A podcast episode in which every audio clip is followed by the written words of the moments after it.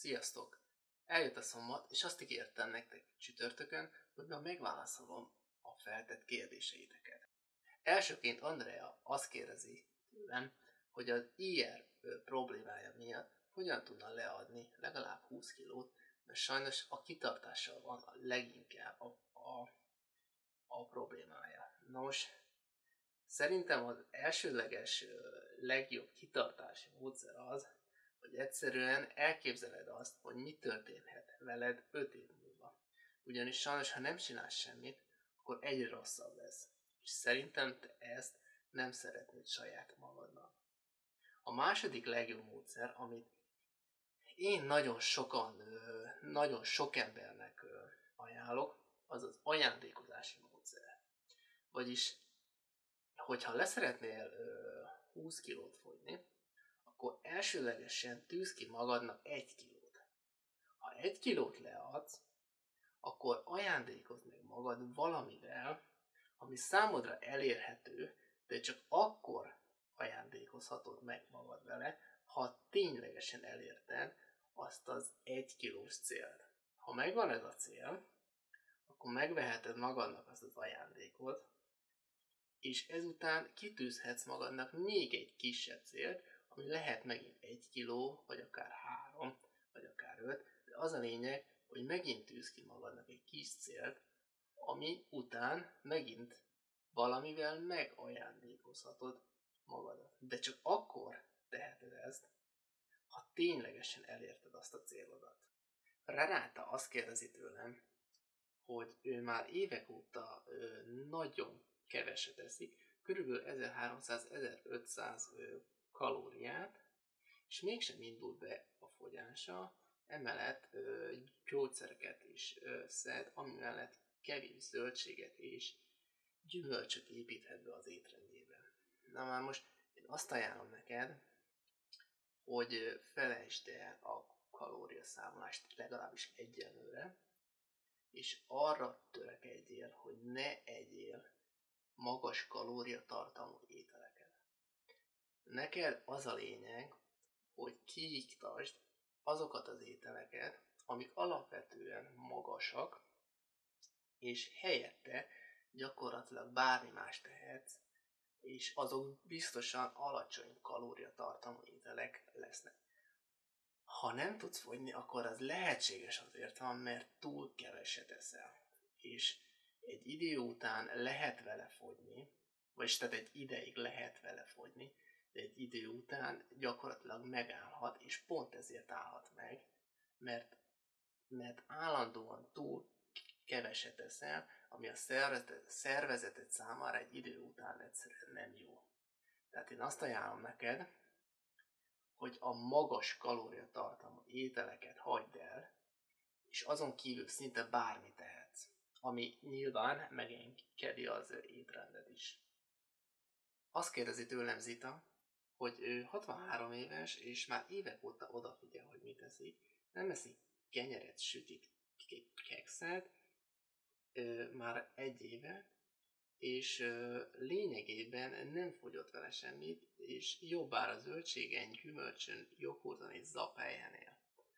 Na már most azt nem érted le, hogy pontosan hány kiló vagy, így nehéz pontosan megmondani, hogy, hogy hibázhatsz, de én azt látom, hogy, hogy hiába nem eszel ö, ö, sütiket, meg kekszet, mégis lehetséges, hogy te is túl keveset eszel összességében.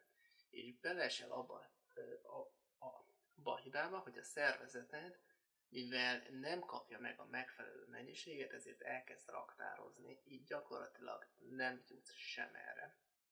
Tehát én azt tudom neked ajánlani, hogy elsősorban neked egy rendszerre lenne szükséged, akár egy étrendre is, ami megmondja, hogy pontosan mikor és mit kellene enned.